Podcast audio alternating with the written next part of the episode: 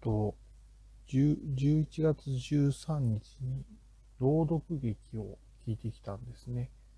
えっ、ー、と、アナザーミー、便利で無限で少しあやふやっていう名前の朗読劇で、とこれはまあいわゆるオリジナルの脚本の作品です。で、演出をされてるのが、あの、声優の岩田光夫さんで、で、出演されてるのが、あの、中澤正智さん、あと桑原由紀さんとか高森夏美さんとか、小野大輔さん、であと青木式さんと諸星すみれさん。で、私が見に行った日はダブルキャストが一役だけあって、えっ、ー、と、重松千春さんが出られてました。えっ、ー、と、内容としてはね、あの、メタバースが、えー、テーマ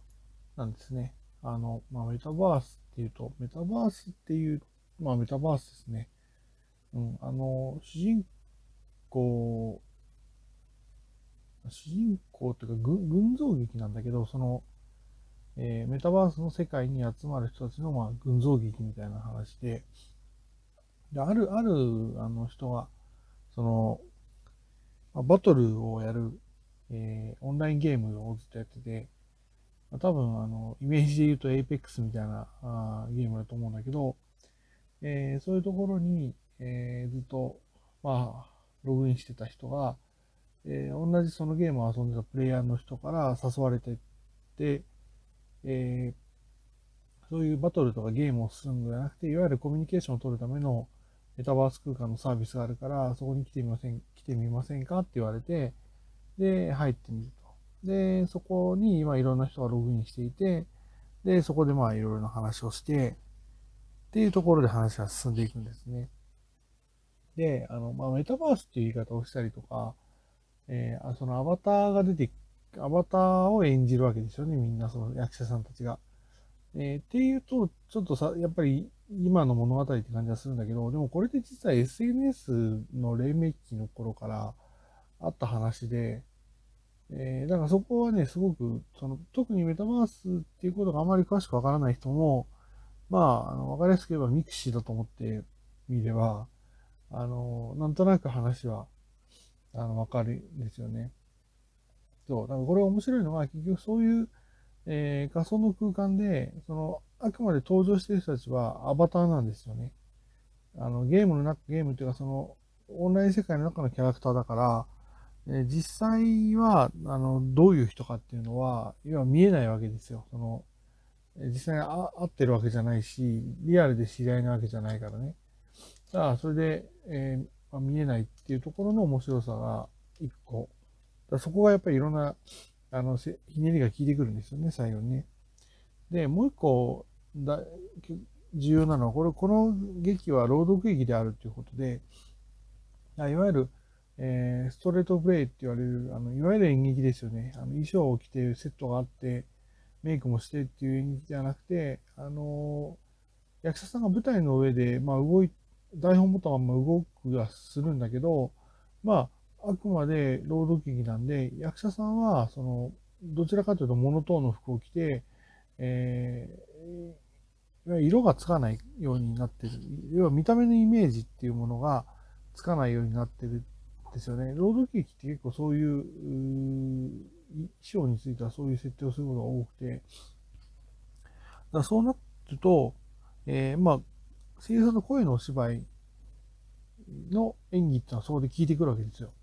だから、その、例えば、年齢とか性別とかっていうものを、えー、まあ、超えたお芝居ができるっていうね、えー、いうところが、やっぱり、これ声優さんによる朗読劇っていうところの面白みがあるなっていうふうに感じましたね。で、え、内容としては、あの、割とコミカルではあるんだけど、その仮想空間でどうやってコミュニケーションを取るのかっていうテーマがあって、だそこに結局じゃあみんな、この人たちはどういう人たちなの？本当はログインしてない時の日常生活ではどういう人たちなの？っていうことが、えー、見てると、まあ、なんとなく感じられてくると。で、ラストの方に行くと、その、人がつながるっていうことの意味みたいなものが、えー、改めて出てくるんですよね。そのオンライン上でも、まあ人がつながる。でも、それ、それもそれで、あの、一つの、えー、場所なんだけど、でも、やっぱりコミュニケーションってそこだけじゃないよねっていうようなことが分かってくると。ちょっと結構最後じんわりあったかくなるんですよね、気持ちが。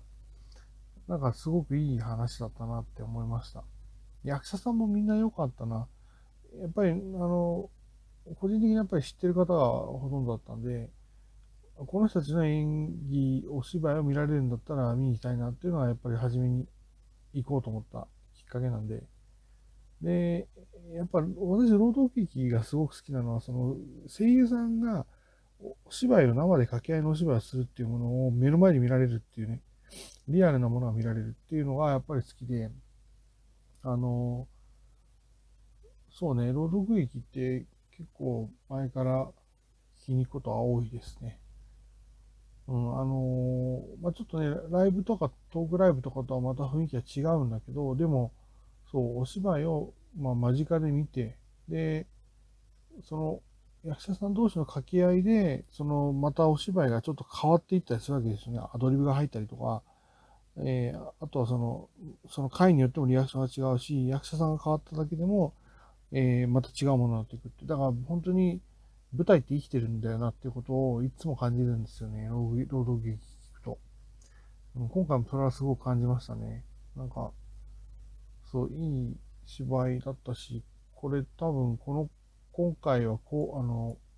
あれがないのかな？配信とかなかったり、えー、多分こういうものってあんまり、まあ今 DVD とかになったりしないことも多いので、うん、だそうそういう意味でもちょっと貴重だったし、貴重だったけど、まあもっともっともっといろんな人が聞けるといいなっていうのも思ったような、そんなようなあの、舞台でした。えー、そんなとこかな。ちょっと、まあ、語りたい、結構本当に、朗読劇聞きに行ったのも結構久しぶりだって、まあ、朗読劇ですっていうふうに目打たれたものを聞いたのは結構久しぶりだったんで、あのー、なんかすごくいい、えー、ものを見たなっていうような感じです。そ、そんなとこかな。えー、そんなとこです。